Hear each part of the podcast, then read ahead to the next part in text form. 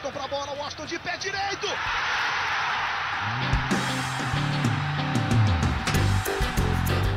Está entrando no ar o podcast. Sabe de quem? Do Fluminense! Do Flusão, do tricolor das Laranjeiras. É o GE Fluminense.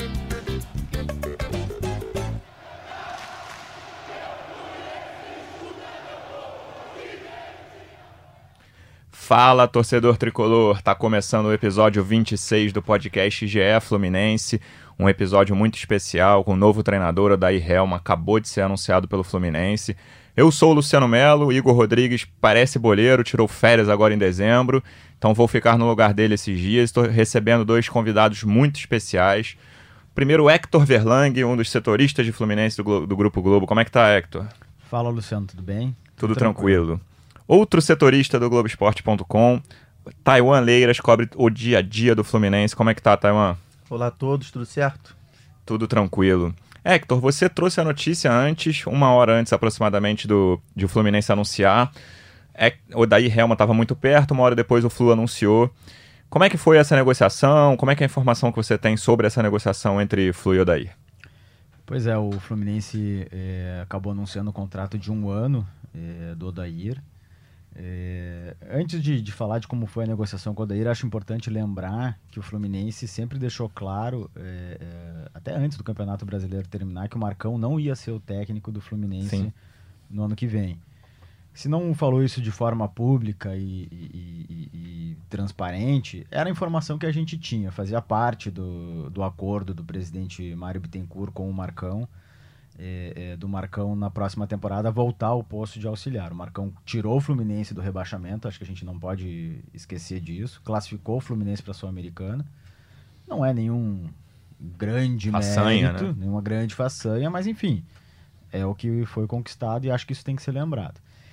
E a partir daí, o Fluminense começou a ver quais os, os treinadores que teria condições de negociar. A gente tem que eh, enfatizar que o Fluminense não tem condições financeiras de trazer um, um grande nome, eh, eh, não só de jogador, mas como de técnico. Eh, e na avaliação que foi feita, uma das primeiras decisões assim que foi tomada, tanto pelo presidente Mário quanto pelo Paulo Angione, que é o diretor executivo, é vamos priorizar a contratação de um técnico brasileiro. Aquela história de campanha por técnico argentino da torcida nunca foi cogitada dentro Não, do clube. Não. O, o, o Fluminense entendeu que eh, um técnico estrangeiro ia eh, demandar um investimento, que o Fluminense achou que não, não deveria fazer.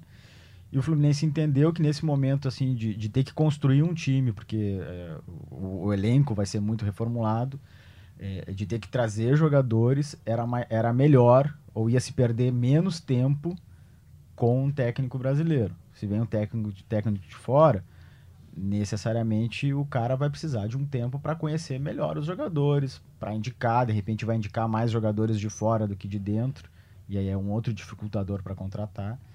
Então, uma das primeiras coisas que foi decididas é vamos priorizar um técnico brasileiro, porque dentre as opções que a gente enxerga, entendemos que há qualidade para se trazer. E aí começou a se debater nome, eh, nomes que foram pensados, além do Odair, com certeza do Eduardo Barroca, ex-técnico do Botafogo. Eh, agora, se vai me perguntar por que o Odair, exatamente o motivo, do, ou como que foi feita a avaliação, não, não sei te dizer, vou ficar especulando aqui. Sei que se entendeu que o Odair era o melhor nome. eh, eh, o Odair já jogou no Fluminense em 1999, na série, na série C. Foi colega de time do Marcão, aliás. E aí se fez a negociação. E a negociação foi muito rápida. Por quê? Porque o Odair está desempregado desde outubro, quando saiu do Inter. Tá até no Rio esses dias, né? Tá em Teresópolis, fazendo o curso da CBF, tá tirando a licença pro. Eh, o Odair eh, tem, tem uma vontade de, de- Tinha vontade de treinar o Fluminense, tinha uma vontade, inclusive, da família de voltar a morar no Rio de Janeiro. Eh, a família dele se adaptou muito bem à cidade. Eh, e, cara, deu certo, foi uma negociação rápida, durou um dia, começou na. Hoje é o dia. quarta-feira? Sim. Quarta-feira. Começou na terça-noite e concluiu hoje.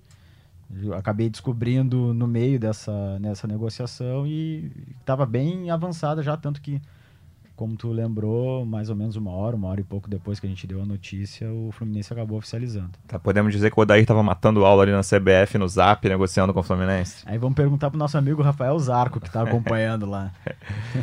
Taiwan, dentre esses nomes, o Odair não era o o mais desejado pela torcida tricolor.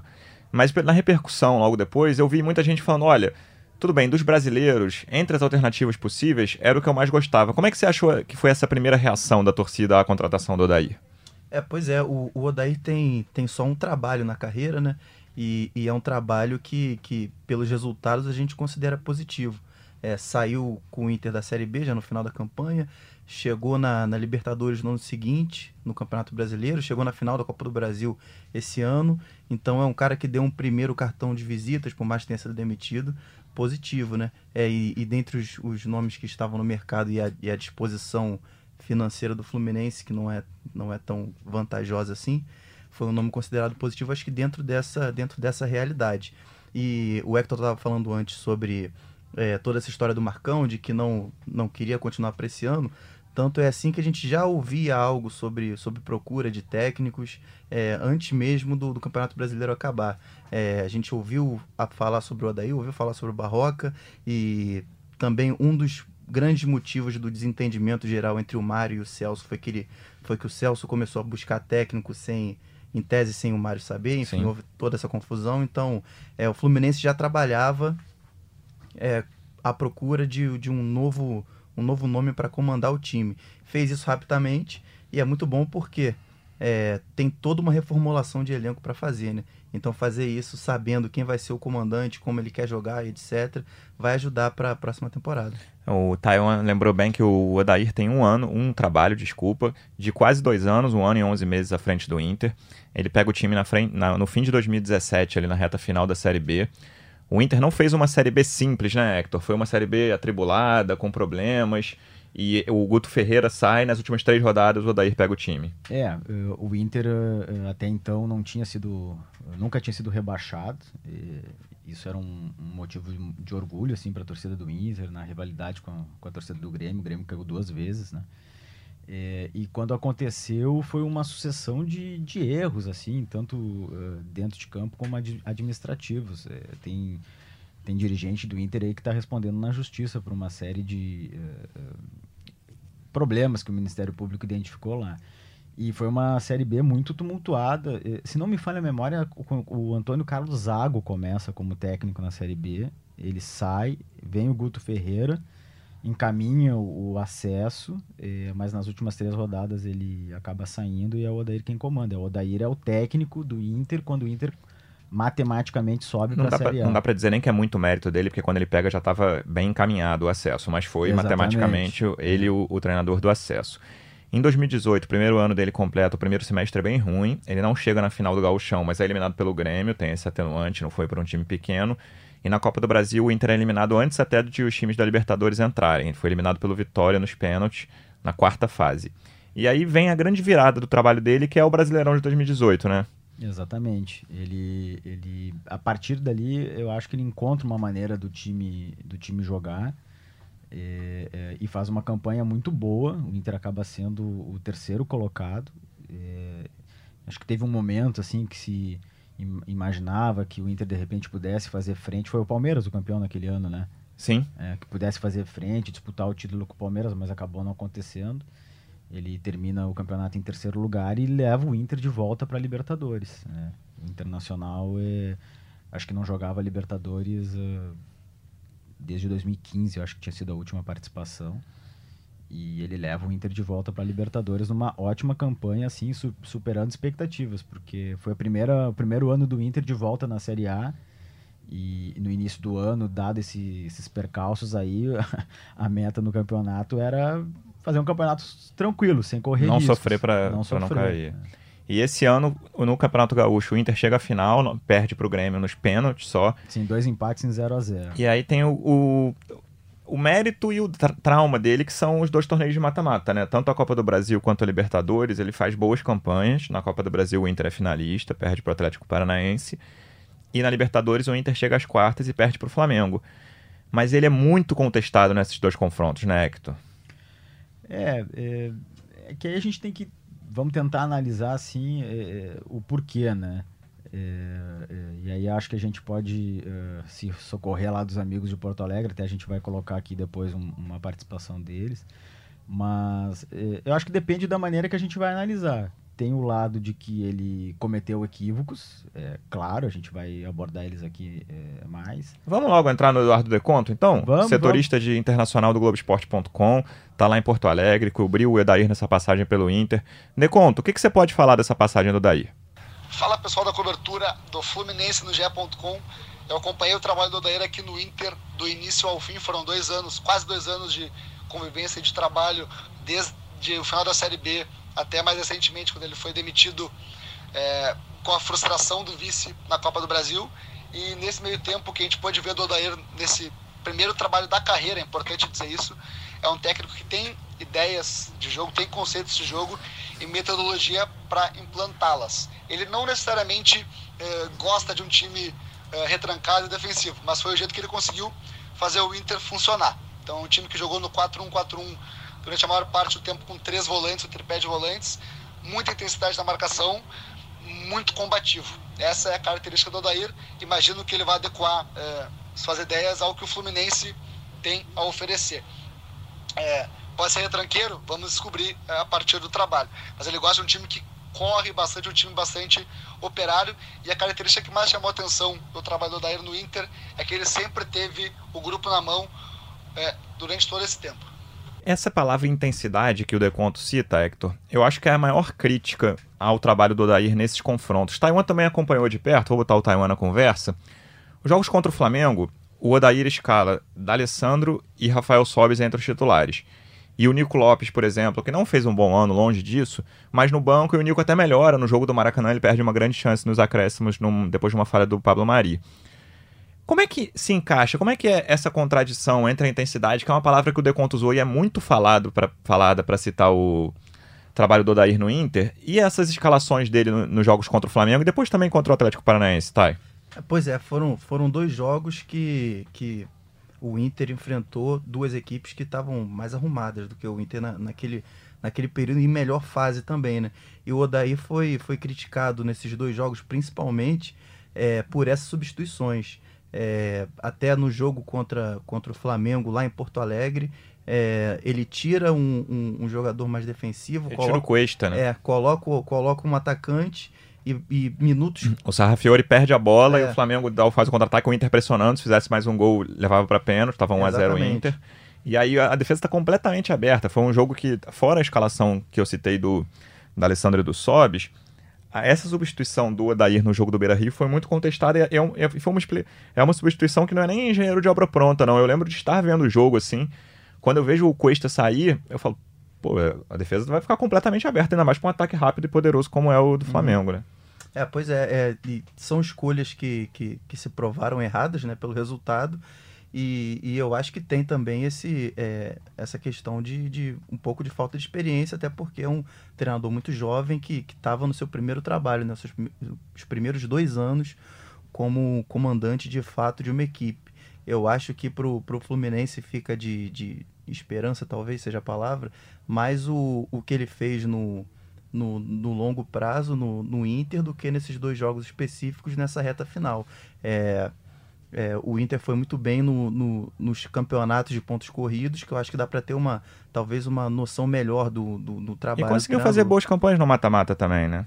É, na, na, Libertadores, por exemplo, a gente pode lembrar que o River Plate, é, que chegou à final contra o Flamengo e não ganhou do Flamengo porque o Flamengo virou o jogo nos últimos minutos, estava no grupo do Inter e foram dois empates, tanto em Porto Alegre quanto em Buenos Aires. Só para fechar o ciclo do Odair no Inter, tem o Campeonato Brasileiro, mas a demissão dele em outubro já é muito causada por esses fracassos no mata-mata. É um pouquinho depois da final da Copa do Brasil.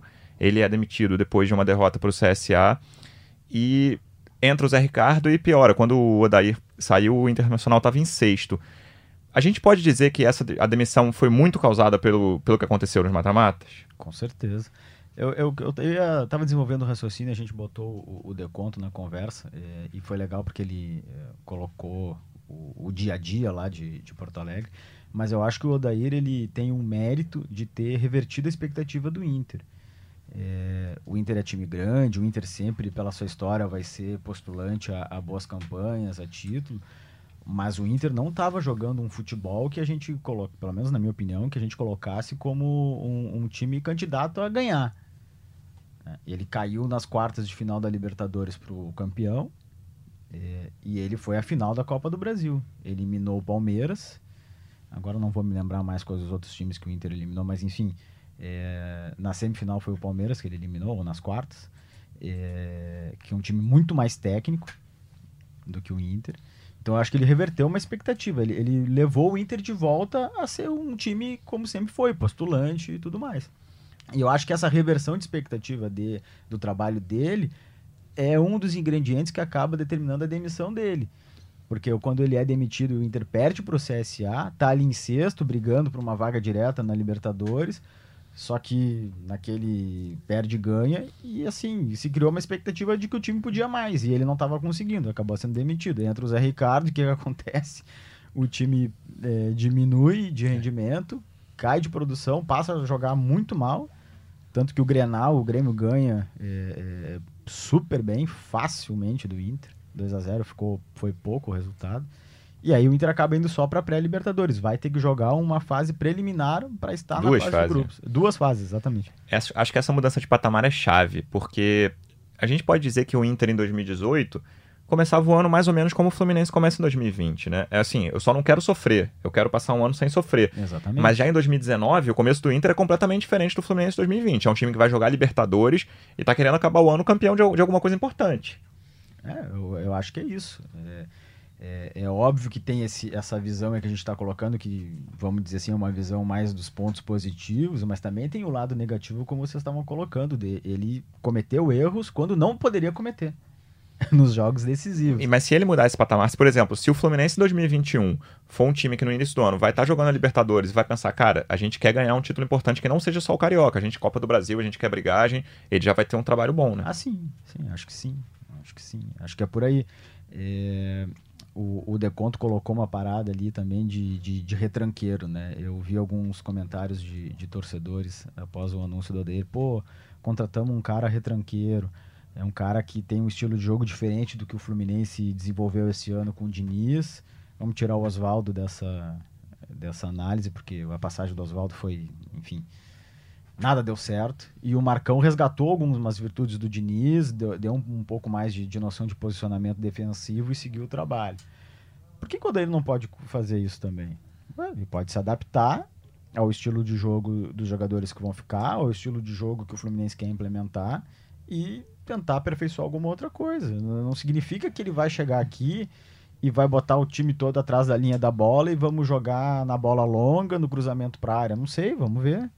É, era o que a gente estava falando aqui também no início, né?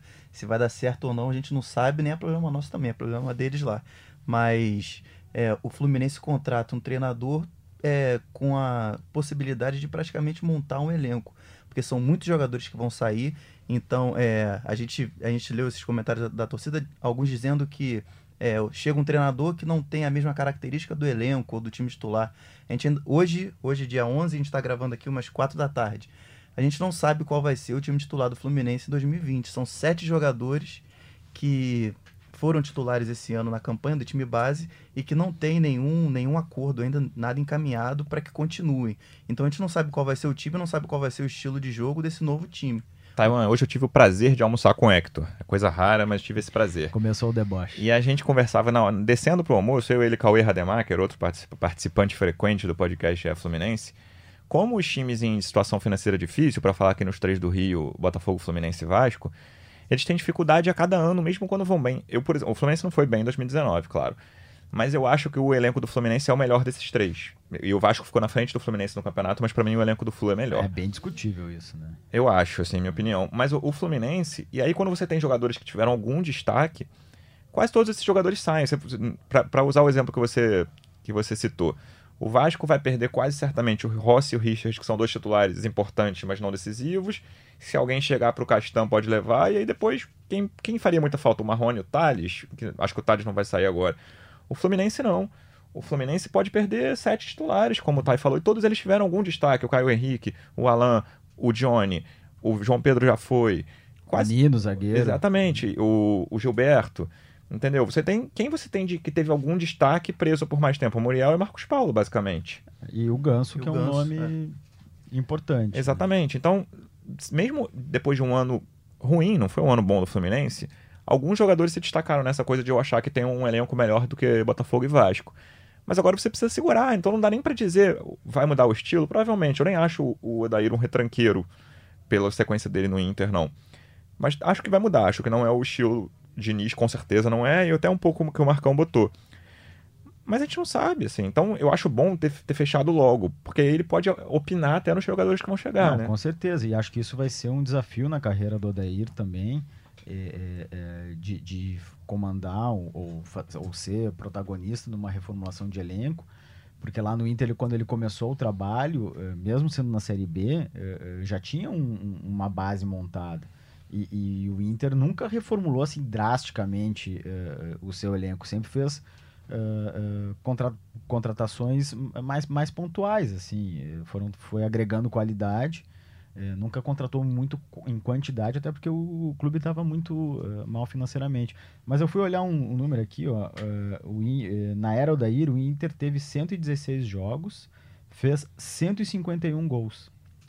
É mais de um, de um gol por jogo, em média, né? Não sou bom de matemática, mas com certeza mais de um. É, assim, isso quer dizer muita coisa? Não, eu concordo que, que no, com o Odair o Inter era muito mais reativo do que protagonista, de ter a posse de bola, de propor o jogo. né? Mas isso pode dar certo também. Isso não significa que, que, que vai dar errado. Ainda nesse nosso Né? prazeroso almoço, Hector, você citou essa campanha por técnicos argentinos, especificamente pelo Ariel Holan, que é um técnico que foi técnico de hockey durante muito tempo. Eu acho Aí- que ele comandou uma seleção argentina nos Jogos Olímpicos, E aí foi? pegou, não tenho essa informação, peço É, perdão. eu posso estar equivocado. E aí ele pega o Independiente, é campeão, fazia muito tempo que o Independiente não ganhava um título internacional, foi campeão dentro do Maracanã na Sul-Americana de 2017 contra o. Flamengo. E depois, assim, ele já foi demitido do, do Independiente no, no primeiro semestre desse ano. É um técnico que pouca gente viu, né? Poucos jogos, assim, pouca gente não. As pessoas viram poucos jogos dele, quase todo mundo viu esse- pelo menos a final da Sul-Americana. Mas você acha precipitado uma torcida, seja ela do Fluminense, é do Santos agora com a saída do São Paulo, eu já vejo citando o nome do Ariel também. Você acha precipitado isso? O quê? Não entendi a tua pergunta. A campanha por um técnico que, as, Ah, pessoas, acho. que as pessoas viram Acho. poucos jogos? Acho. Eu vou falar por mim. É, eu só assisti três jogos do Independente do Ariel Holan. Acho que até que é um erro da minha parte, deveria ter assistido mais. Você trabalha muito, né? É, para. tipo, o cara continua com o deboche. cara. O Paulinho não tá aqui, ele só ele tá substituindo a altura. Voltando, vamos falar sério. Eu só assisti três jogos, acho que eu deveria ter assistido mais. Acho que é uma falha minha enquanto profissional. É, em três jogos, não dá para definir como é que é o trabalho eh, eh, de, um, de um técnico, até porque foram jogos eh, em finais. E jogos de finais às vezes têm circunstâncias diferentes, né? E outra, ele tem pouco tempo de carreira também. Eu não sei se ele tem mais tempo do que o Odair, por exemplo. Talvez eles tenham o mesmo número de. Acho que o Ariel tem mais. Mas o Odair, antes de ser técnico profissional do Inter, é, ele era auxiliar do Inter. Ele, inclusive, primeiro jogo dele como auxiliar do Inter, interino, como ele era auxiliar, e o primeiro jogo como interino do Inter foi em 2015, Grêmio 5, Inter 0. Todo mundo achou ali Começou bem. acabou a carreira do cara. E o cara continuou o trabalho, continuou estudando, continuou se aperfeiçoando. Foi ser auxiliar do Rogério Micali, ouro olímpico em 2016 no Maracanã, Brasil ganhando da Alemanha nos pênaltis. Isso. É. Então, algum, alguma qualidade o cara, o cara tem. Não tava lá só a passeio. E aí depois fez todo esse trabalho aí que a gente falou no Inter. É, enfim, é, acho que a torcida tem todo o direito, as pessoas têm todo o direito de dese- desejar é, é, fulano ou beltrano. Mas assim, será que as pessoas realmente conhecem o trabalho do, do Ariel Holan? É uma coisa que até eu vejo pouca gente citar, que no Inde- no Independente ele teve muito problema de relacionamento com o jogador, assim. Eu, eu lembro certamente do Gigliotti, que era o atacante titular em 2017. Ele saiu para o futebol do, do México e saiu mal com o Ariel Holan, assim. Um falando uma coisa, o outro falando outra coisa, versões diferentes. O Gigliotti falando que o Ariel Holan não contava mais com ele, o Ariel Holan falando que não era nada daquilo. Então é um negócio que pouca gente vai atrás, assim, até o pessoal que tá pedindo. E eu, eu não tô falando só da torcida do Flu, não, tá? Porque tem outras torcidas do Brasil pedindo. Procura um pouco, assim, viram dois jogos finais ali e acham que tem o, conhecimento total. Até, e aí o Odair é um cara que conhece melhor, assim, eu acho que essa é a chave participar do planejamento. E aí eu acho que eu vou virar a nossa chave aqui do podcast falando Deixa eu de só chave. falar uma última coisa. Eu estava consultando Deixa. uma matéria do, do Clarim, eh, justamente sobre esses problemas de, de relacionamento que o, que o Ariel teve lá no Independente. O Clarim é um jornal da Argentina, eh, que é bom. É, é bom o jornal mesmo, tem boas matérias. Sim. É, Achei e- curioso o seu comentário, que é bom. E ele teve eh, problema de relacionamento também com o preparador físico do, do Independente. É, tem uma matéria aqui. eh, eh, não vou falar em espanhol, senão o Luciano vai ficar rindo da minha cara, mas. Traduz então para o nosso ouvinte. Pessoal, o- da- pode jogar no Google aí, põe por Alejandro Corran, K-O-H-N, e Ariel Holan. Tem a matéria lá explicando as divergências deles, tem alguma coisa aí também com, com questão de contrato e tal. é. Então, assim, sempre tem o outro lado, né? Será que o Fluminense não, não fez essa avaliação também? Não sei, de repente fez, né? É, E outro, da- o Ariel Holan podia vir aqui, assim como qualquer outro técnico estrangeiro, e ser um sucesso. A gente não sabe. O meu único ponto é, é, o cara tem méritos, tem, mas ele também tem problemas, assim como os técnicos brasileiros Ah, têm, sabe? Então, assim, é, acho que não dá pra crucificar o Fluminense por não ter contratado o técnico que a torcida, ou que boa parte da torcida, estava se manifestando nas redes sociais é, como a sua preferência. Tem uma coisa desses torcedores de times grandes, aí eu vou citar os três do Rio, os que não têm grande situação financeira, é que às vezes acham que podem, pode dar um tiro muito acima, né? Não dá para, por exemplo, para um Vasco, um Fluminense, um Botafogo, pensar, por exemplo, foi um técnico que fez um ano muito ruim até, em Mano Menezes. Não tem como. Não tem nem, não tô nem falando que é o sonho de alguém. Mas às vezes, o próprio Dorival Júnior, Dorival teve uma doença séria, entendeu? Muito, eu vi pessoas É, foi, na, citando. fa- foi na família dele citando e depois ele. Exatamente, citando o nome dele também. É pra trabalhar com o que tem. E eu acho que o Fluminense foi bem. E você, Thay? É, é, só situando aqui um pouco também a torcida sobre como fica agora a comissão técnica, né? É, o Odair chega junto com o auxiliar, o Maurício Dulac, não sei se é assim o nome dele, já peço desculpas antecipadamente se Eu não acho for. que é assim que se pronuncia. É, os dois têm contrato até o final do ano. Com isso, o Marcão... 2020, né? É, até o final do ano que vem, 2020. Com isso, o Marcão volta a se auxiliar e ele também vai comandar um time que vai ser formado pelo Fluminense de jogadores aspirantes, né? É sub-23. E continua também na comissão principal. O Ailton, que estava na comissão principal, volta para comandar ali o sub-20 na mesma função que ele tinha antes do Oswaldo ser mandado embora. E a única indefinição que segue na comissão técnica, que o departamento de futebol ainda, ainda está estudando, é sobre a permanência ou não do Daniel Cerqueira, que é o, foi o auxiliar do Marcão nessa reta final de brasileiro. Os preparadores de goleiros, os preparadores físicos, todos permanecem. O, o Odair chega apenas com um auxiliar técnico. Isso também acho que é uma amostra assim de que o Fluminense está tentando ser o máximo cauteloso possível também pela questão financeira, né? Então, o cara tá vindo só com um auxiliar. O Fluminense vai valorizar os, os profissionais que tem na comissão técnica, não vai ter um grande aumento assim significativo na folha salarial, justamente por isso aí que tu estava falando antes, Luciano. É- é- é- o momento do Fluminense é, é- é de ah, manter os pés no chão. Se começar a fazer muita loucura financeiramente, vai dar problema. A gente noticiou há pouco aí que o Fluminense conseguiu ah, finalmente ah, colocar em dia os salários. Pagou três meses de salário atrasado. Vai ficar fazendo uma loucura de trazer um técnico super valorizado e tal. Seria ótimo. Todo mundo quer isso, mas às vezes não dá. É só mais uma informação também que é sempre- bom manter um histórico. Esse vai ser o quarto técnico da, da gestão do, do Mário, né? Que assumiu em junho. Teve o Diniz, começou com o Diniz, teve o Oswaldo no meio do caminho, o Marcão terminou e agora para 2020 será o Odair. Nós estamos falando quatro técnicos desde junho. Desde junho. É, ele tomou posse em junho. É complicado, né? O Odair já sabe onde está indo, né? Ele conhece o clube, jogou a Série C pelo, pelo Fluminense em 99. O Odair tem aquele cabelo grisalho, mas ele não é tão velho quanto parece, não, né? Eu acho que ele parece mais velho do que ele é. Tem 42 anos só, O Hector até lembrou no início que a, ele já morou no Rio, a família tinha esse desejo de voltar ao Rio. Quando eu falei virar a chave, já faz quase 10 minutos que o Hector me interrompeu e eu tinha falado É em virar a chave. Você gosta. Era pra falar dos jogadores, assim. A gente não tem informação ainda, mas dos titulares, eu queria saber de vocês, dos titulares que acabam o contrato. Quais são os que têm mais chances de ficar? Quais são os que estão com o pé fora do Fluminense? É, eu- a gente vai misturar um pouco aqui de, de informação e um pouco também de. eh, eu não gosto de usar a palavra especulação, porque aí parece que a gente, fica chutando aqui o que vai acontecer, mas um pouco assim de, de, de análise, de, de- Feeling. de- é, boa palavra. É, eu acho que dos titulares, é, o mais fácil de permanecer, é, por incrível que pareça, é o Nino. O- teve uma coletiva antiga que o, o então é, homem forte do futebol, Celso Barros, disse que no contrato com o de empréstimo com o Criciúma estava definido que para contratar, para comprar 50% dos direitos do Nino tinha que pagar 5 milhões de reais.